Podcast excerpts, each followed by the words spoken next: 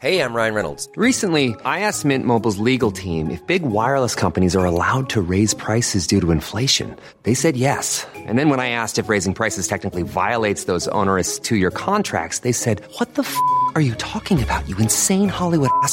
F- So to recap, we're cutting the price of Mint Unlimited from $30 a month to just $15 a month. Give it a try at mintmobile.com slash switch. $45 upfront for three months plus taxes and fees. Promo rate for new customers for limited time. Unlimited more than 40 gigabytes per month. Slows. Full terms at mintmobile.com.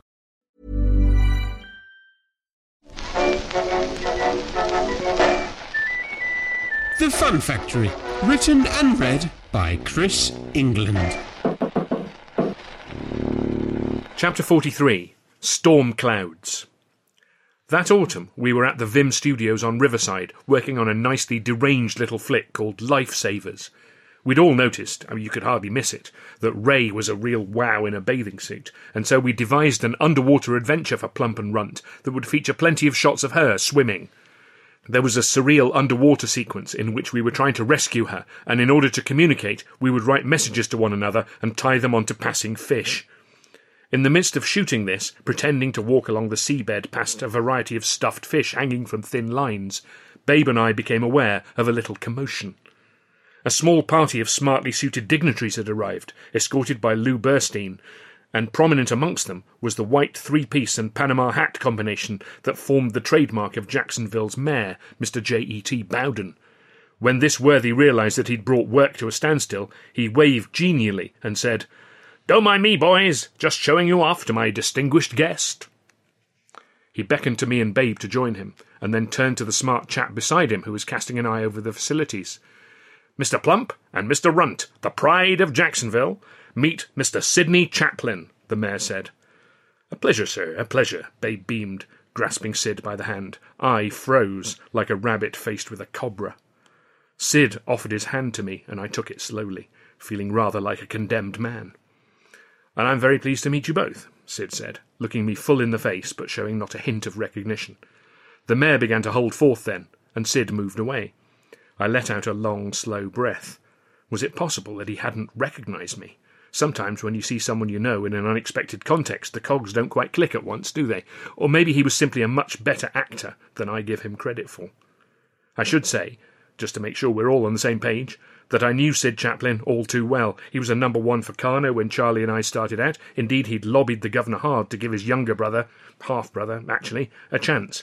And when Charlie had resorted to dirty tricks to get ahead of me, Syd had been an all too willing co conspirator.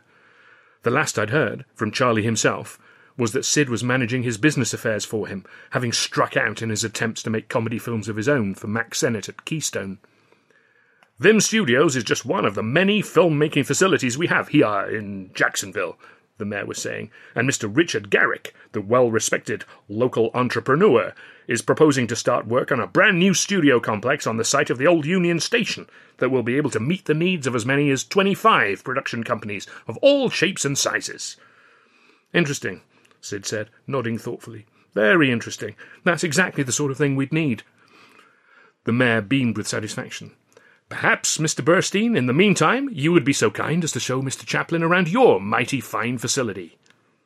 Uh, this way, Syd, Burstein said gruffly, not being particularly endowed with the mayor's brand of southern hospitality, and he and Syd moved off.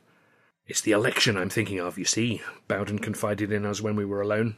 I'm up for reconsideration in the new year, and my opponent, Mr. John Martin, is standing on an anti movie ticket. I swear to God, that is the man's only policy to kick you movie folks out of Jack's once and for all. He knows that I've set myself the target of making Jacksonville the movie capital of the world, and there are plenty here that stand squarely behind me on that. Yes, indeed, Babe said heartily, and I nodded my support. But you see, for every sweet soul that loves the movies, there's another who harbours some petty resentment or other. Maybe some actor's crashed a car into his garden, or he fears the town will turn into Sodom or Gomorrah. So the fact is, I could be run mighty close if I'm not careful.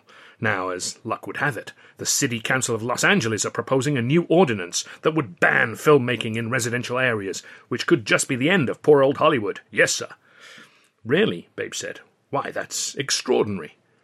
So all the companies currently operating in California could just be tempted to up sticks and join our little community right here, including, and the mayor jerked a thumb at the back of Syd Chaplin, And if I can persuade Mr. Charlie Chaplin to hang out his shingle in our fair burg, well, I reckon it might just clinch the election for me. Yes, sir, I reckon as how it might.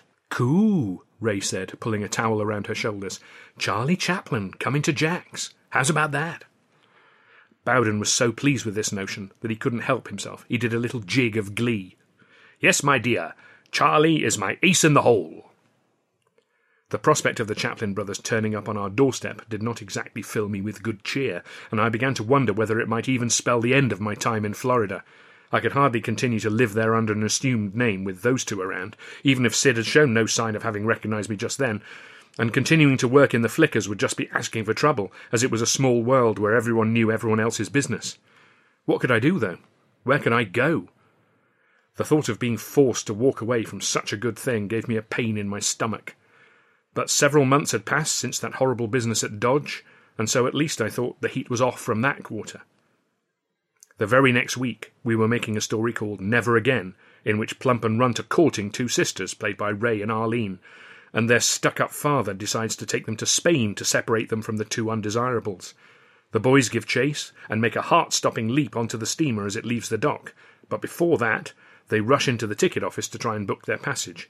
It was only a quick scene, so we used the booking clerk's actual premises, with Bert Tracy as the official.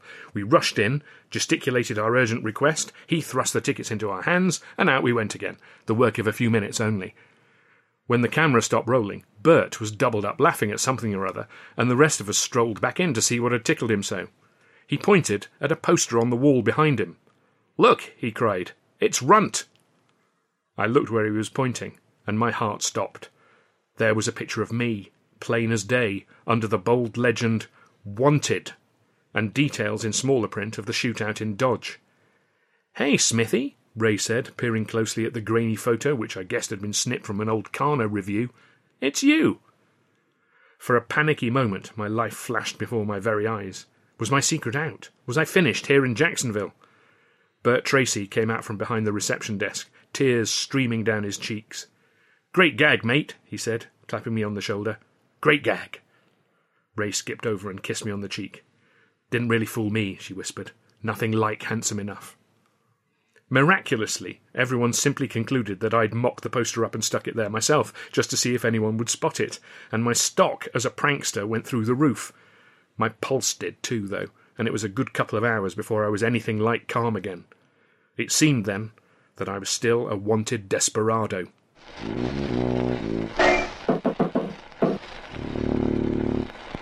I was still reeling from this body blow when Louis Burstein gathered us down at Vim for a company announcement. Great news, gang, he said, standing on his desk so everyone could see him. The Thursday Vim and the Friday Vim are both going down gangbusters, and I'm getting asked for more and more product. We're going to be expanding into a couple of new series. Burstein raised his hands to quell a murmuring of disquiet. Still doing pokes and jabs, still doing plump and runts. Don't worry about that. No one's killing any golden gooses around here. But I'm delighted to say that Miss Kate Price has joined us direct from Keystone, and she is going to partner Babe in some Mr. and Mrs. Plumps, so give her a big welcome. Kate Price was a well upholstered comedienne whom we'd all seen playing opposite Fatty Arbuckle, and in fairness, this did seem to be something of a coup for Vim. She emerged from Burstein's office, where she'd been waiting, and waved shyly as her new colleagues applauded. I was just wondering whether this meant that old Runt would be shunted to the sidelines as a result, when Burstein went on. Now, you all know that Charlie Chaplin has only made half a dozen flickers this year, but the marketplace would be happy to see many more. So I intend to launch a new series of films to fill that gap, stories in that style, with a lead character who is as similar as we can make him to the Chaplin tramp. And who better to play this role for us than someone who grew up with Chaplin in the Fred Karno Comedy Company? Uh oh, I thought. Someone with the same grounding in pantomime and possessing the self same bag of tricks that Chaplin himself learned in music hall and vaudeville. My stomach was turning cartwheels now. Someone, moreover, who can claim to have been the originator of the famous walk and the famous costume that Chaplin has made beloved around the world. My mind flashed back to my own invention of the stowaway, and I remembered Charlie hunched on the prow of one of our transatlantic boats, watching me with his violet eyes narrowed, taking in every nuance, every step, not laughing himself, but noting how everyone else was cracking up. And as if that wasn't enough, someone who has himself lived the life of a tramp for a time. Burstein went on. I caught Babe glancing over at me, remembering no doubt my story when we'd first met. What did this mean? Was my secret out? My real identity known? So, please put your hands together, Burstein was saying, and I felt myself clenching, bracing for impact. For Mr. Billy Ritchie. There, large as life, which was never all that large, was my old Karno mate, the wiry and, it has to be said, embittered little Scotsman, striding out of Burstein's office, waving, beaming, glad handing. Burstein steered him over to meet the Pokes and Jabs crew first of all as the meeting broke up. I tried to keep my head down, hoping to corner him for a quiet word in private later, but as soon as he could, Ritchie made a beeline for me. Arthur! he cried out, bouncing over. Smith! I said quickly, as we shook hands. Arthur Smith! Arthur Smith! Aye, right enough, Ritchie said, his eyes flicking beadily from side to side as he cottoned on. I thought that was you. Hey, this is a bit of all right, isn't it? It's just like the old fun factory. It is that, I said, steering him out onto the lot by the elbow away from bothersome ears. So you're going to make some Chaplin style comedies, is that it? I said, as we strolled. And why not, eh? After all, young Chaplin's not done too bad for himself, has he? And we all know where he got that act from, do we not? I nodded. He got it from me, Ritchie and I cried, both at the same time. Ah, Ritchie laughed, punching me on the arm. You knew what I was going to say. All right, all right, I do go on about it. But only because it's true. I did the Karno drunk before him, and invented all the things he used to make his name. I decided not to argue the point, but there'd been Karno drunks before Ritchie, and there'd been Karno drunks after Chaplin, and they all drew from the same gag book. But tell me this, Ritchie said, giving me a narrow eyed look. What news of my old friend Dandoe? I glanced around to be sure no one was within earshot, and in point of fact, some loud hammering had begun on a new set, and we were hard pushed to even hear ourselves as I brought him up to date on my adventure in Dodge, the demise of Edgar Hurley, and the reason for my alias. Christ! Ritchie's eyes popped out on stalks. Well, your secret's safe with me, lad, dinna worry. I always thought Ed Hurley was a piece of work. And maybe now you and I can do a bit of work together, eh? That is, if you can bear to see me dressed up like Chaplin without putting a bullet in me, eh? I must admit, it was good to have Billy Ritchie around. He fitted in fine with the Vimites and featured in a few Thursday and Friday Vims while he learned the ropes, ready for his first outing as a Chaplin esque lead. He and I talked about the war late into the night. The news reports we'd read spoke of unbelievable slaughter at the Battle of the Somme, thousands mown down by machine guns on either side, and it was hard not to feel guilty being safe here in the Florida sun while so many of my countrymen were being obliged to make the ultimate sacrifice. Ritchie's advice, though, was always the same. Set it out, man. Just set it out. Can it go on forever?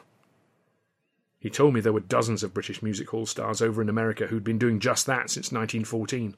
It was even less appealing to think of returning now that there was conscription at home and the war was pretty much unavoidable. So I would continue to sit it out with Billy Ritchie. However, sometimes it did feel as though it just might go on forever, especially when the progress of the war was measured not in miles, but in unimaginable piles of corpses. Finally, then, after weeks of uncertainty and bafflement, a letter arrived from her, from Tilly. I opened it carefully, steeling myself. My dearest, Tilly began, which was almost enough to finish me off right then and there. Imagine my joy at hearing that you were alive and well and living in Florida. The day I heard the news that the Lusitania had foundered was the worst of my life, and I was lost to grief for a long while. Sadly, at this time, I was scarcely alone in that.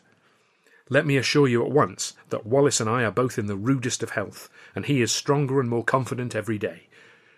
Arthur, however did we come to such an extraordinary misunderstanding? I've thought about this a lot, and I suppose that I must take some of the responsibility. Your thrilling cable telling me that you would be on the Lusitania arrived at my family's home in Great Yarmouth just as we were making preparations for another move. I wrote a letter telling you of this, and our new address, which would have been waiting for you at Liverpool, so that you could have made your way to join us. But of course you never received that, did you? Just as I never received anything you might have subsequently sent to Great Yarmouth, which we left under something of a cloud. My father's exoneration in respect of the pier fire apparently didn't satisfy everyone of his suitability as a children's entertainer, and life was becoming intolerable there. We resolved to move up to Skegness, which we'd heard was quite the coming resort. You will remember, I'm sure, that poster with the jolly boatman we used to see in railway stations everywhere. Now, though, it seems that the railways have been reassigned for troop movement, and this has put paid to the large numbers of day trippers who might have made my father's travails as a Punch and Judy man sustainable.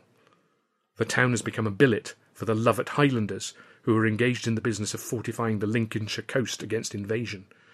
One of these, a Sergeant Ian McTavish, was good enough to use one of his travel warrants to take me and Wallace on our trip to Cambridge, where I met your charming parents and received the wonderful news that you were alive.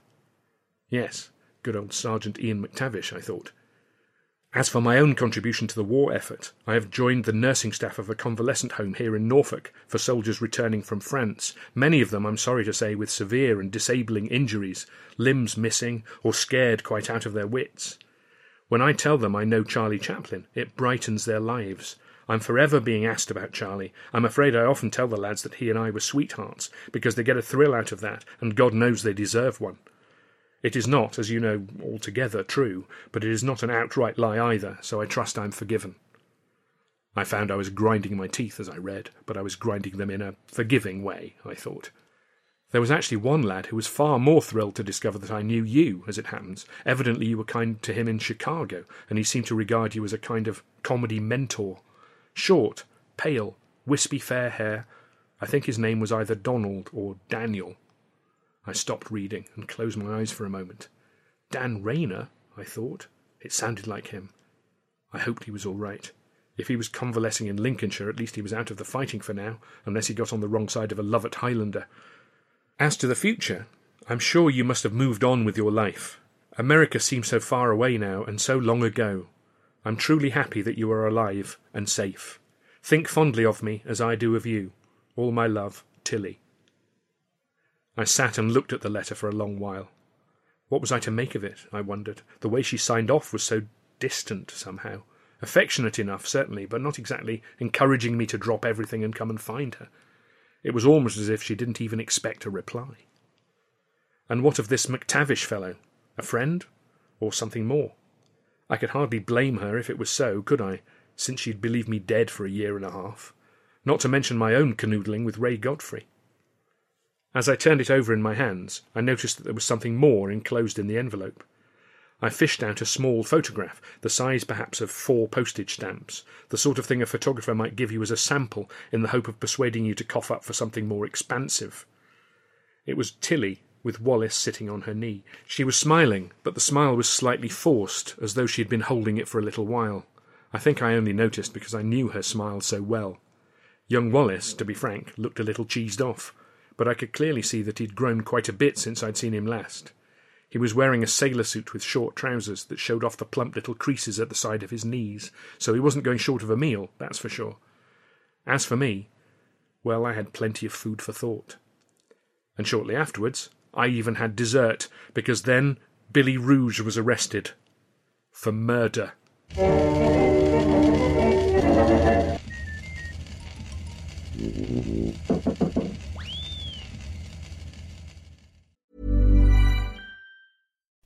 Would you like to look five years younger? In a clinical study, people that had volume added with Juvederm Voluma XC in the cheeks perceived themselves as looking five years younger at six months after treatment. Look younger, feel like you. Add volume for lift and contour in the cheeks with Juvederm Voluma XC. Reverse signs of aging by adding volume to smooth laugh lines with Juvederm Vollure XC. For important safety information and to find a licensed specialist, visit juvederm.com. That's J U V E D E R M.com. Not for people with severe allergic reactions, allergies to lidocaine, or the proteins used in Juvederm. Common side effects include injection site redness, swelling, pain, tenderness, firmness, lumps, bumps, bruising, discoloration, or itching. There's a risk of unintentional injection into a blood vessel, which can cause vision abnormalities, blindness, stroke, temporary scabs, or scarring. Talk to a licensed specialist to find out if it's right for you. Hey, I'm Ryan Reynolds. Recently, I asked Mint Mobile's legal team if big wireless companies are allowed to raise prices due to inflation. They said yes. And then when I asked if raising prices technically violates those onerous two year contracts, they said, What the f are you talking about, you insane Hollywood ass? So to recap, we're cutting the price of Mint Unlimited from $30 a month to just $15 a month. Give it a try at mintmobile.com slash switch. $45 upfront for three months plus taxes and fees. Promo for new customers for limited time. Unlimited more than 40 gigabytes per month. Slows. Full terms at mintmobile.com.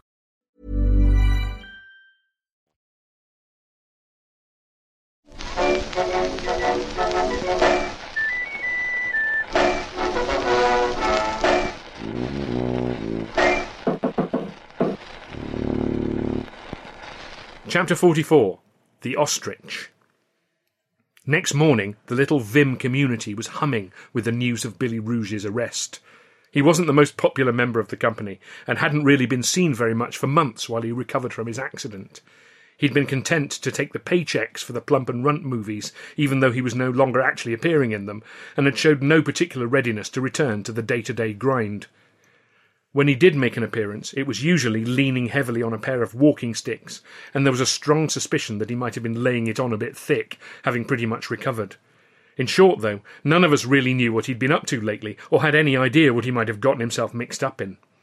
As for myself, I felt like my vitals were in the icy grip of some nameless fear. Maybe it was the knowledge of how very close I'd sailed to those rocks myself these past few months. Anyway, there was a limit to how much we could go over and over such barren ground, and so finally we began to get on with some work.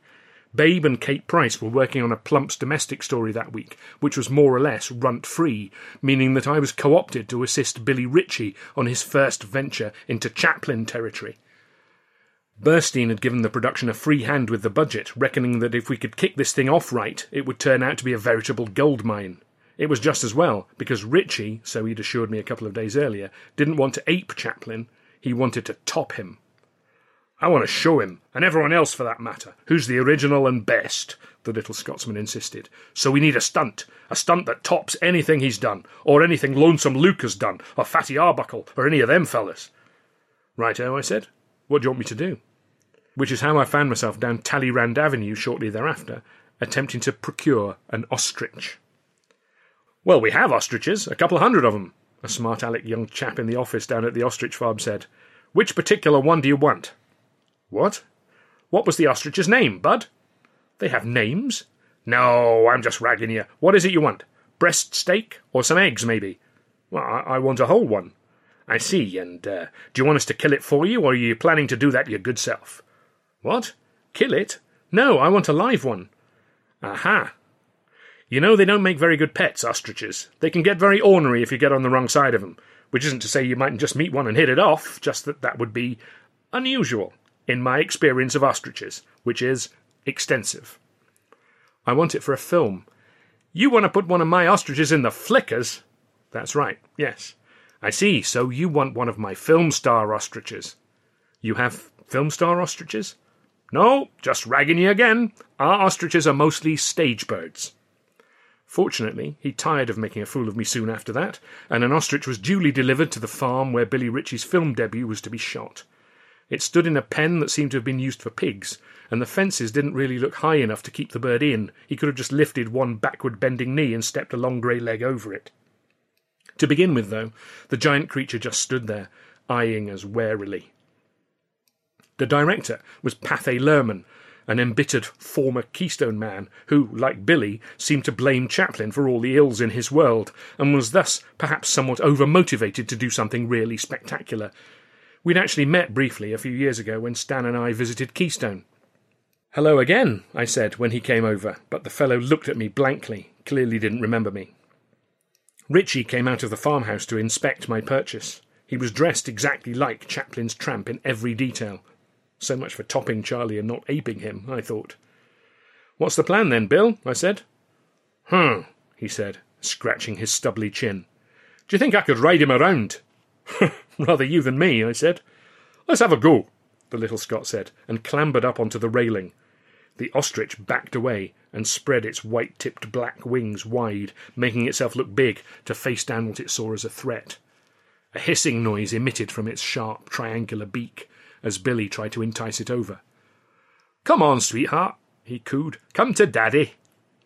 The ostrich was not in the mood to be enticed. Get some food, Ritchie said to me, out of the corner of his mouth. Food? What food? What do they eat? I don't know. Did they no send any food for the creature? Not that I'm aware of, I said. Well, what do birds eat? Worms? Bread? I think there's bread in the farmhouse. Run in and get it, there's a good lad. I returned a couple of minutes later with half a crusty loaf, and Billy was still perched precariously on the fence of the pig pen, with the ostrich showing no sign of wanting to make friends. I balanced the bread on the rail and stepped back to see if the bird would show any interest, but it was far too spooked to care about bread. Come on, darling, Ritchie cooed again. Nice bread, eh? Yum yum! He jumped down from the fence, thinking that if he stepped away the bird might relax a little. Just then, however, a seagull swooped down from nowhere with a screech and flew off with the loaf, which was half as big as itself. Well, so much for that, Ritchie said. Tell you what we'll go for. We'll let it out the pen. Right, I said, still not sure that the pen was actually holding the bird in at all. And get it to chase me around. Film that. See what we get, eh? Well, it doesn't look like it wants to chase you, I said. Ah, problems, problems. You're all problems today, Ritchie complained impatiently. All right, lads, let's start the camera rolling. I'll open the gate, and Arthur, you prod it with a big stick until it decides to play ball, all right? The crew all got into position, and I noticed a good deal of eye rolling apprehension, but Ritchie was the one doing the stunt, so they assumed he knew what he was doing. Action! Pathé Lehrman shouted, and the cranking began. Ritchie threw open the gate of the pig pen and stood in front of the ostrich. Come on then, you big lump, he shouted, waving his arms up and down. Do something! Don't just stand there, you pop eyed clown! I'd availed myself of a stick, the longest one I could find, not wanting to be within range of that great neck and pointy beak. I poked it between the bars and jabbed the bird in its backside. It jumped up, flapping its wings in surprise, and then settled again.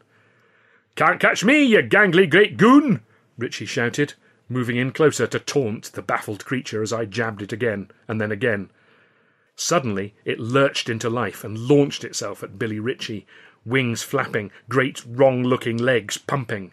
Aha! Ritchie cried, and bolted towards the farmhouse. Keep rolling! he shouted as he barreled past the camera with the nine foot monster hot on his heels. I'll lead it a merry dance!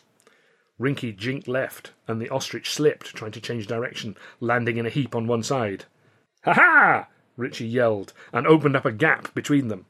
The camera turned and cranked, capturing every move, and the ostrich clumsily regained its footing on its mighty claws, which I suddenly noticed for the first time. They looked nasty, sharp, strong, and the ostrich was looking angry and determined as it set off after its prey once again. Bill! I shouted, but it was a silent movie, so I wasn't disturbing the shot. Get into the farmhouse! Ritchie stopped in his tracks and frowned. He looked back at the ostrich lumbering towards him, and all of a sudden he saw what I saw an unstoppable, nine foot tall kicking machine. Quick, man! I hollered. Ritchie shot towards the building, and the ostrich moved to cut him off. The Scotsman was driven by fear now, and was no longer thinking about the shot, even though the camera was still whirring. Run! I shouted, and the camera crew beside me all leapt to their feet, willing Ritchie to get to the door, and it seemed as though he was going to get there. His hand was reaching for the door handle, and the ostrich was still a couple of yards behind. It appeared to realize that the little man was going to get away, and suddenly it reared up with a flap of its great wings, obscuring Ritchie from our sight momentarily, and then brought its beak down with all the power contained in that great long neck, down, down, smashing down onto the top of the comic's head. Ritchie fell on his face in the dirt, half stunned by the blow.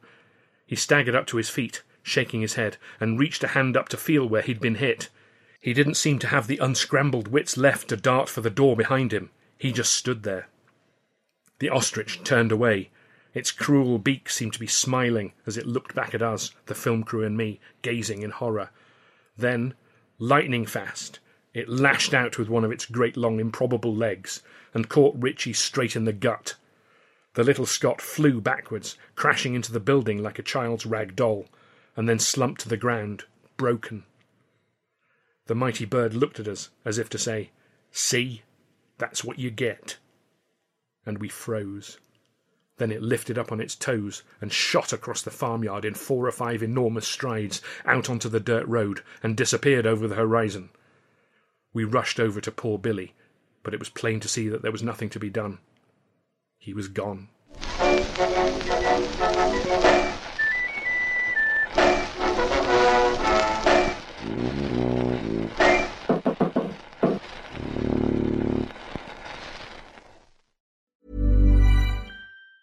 Hey, it's Danny Pellegrino from Everything Iconic. Ready to upgrade your style game without blowing your budget? Check out Quince. They've got all the good stuff, shirts and polos, activewear and fine leather goods, all at 50 to 80% less than other high-end brands. And the best part? They're all about safe, ethical and responsible manufacturing. Get that luxury vibe without the luxury price tag. Hit up quince.com slash upgrade for free shipping and 365 day returns on your next order. That's quince.com slash upgrade.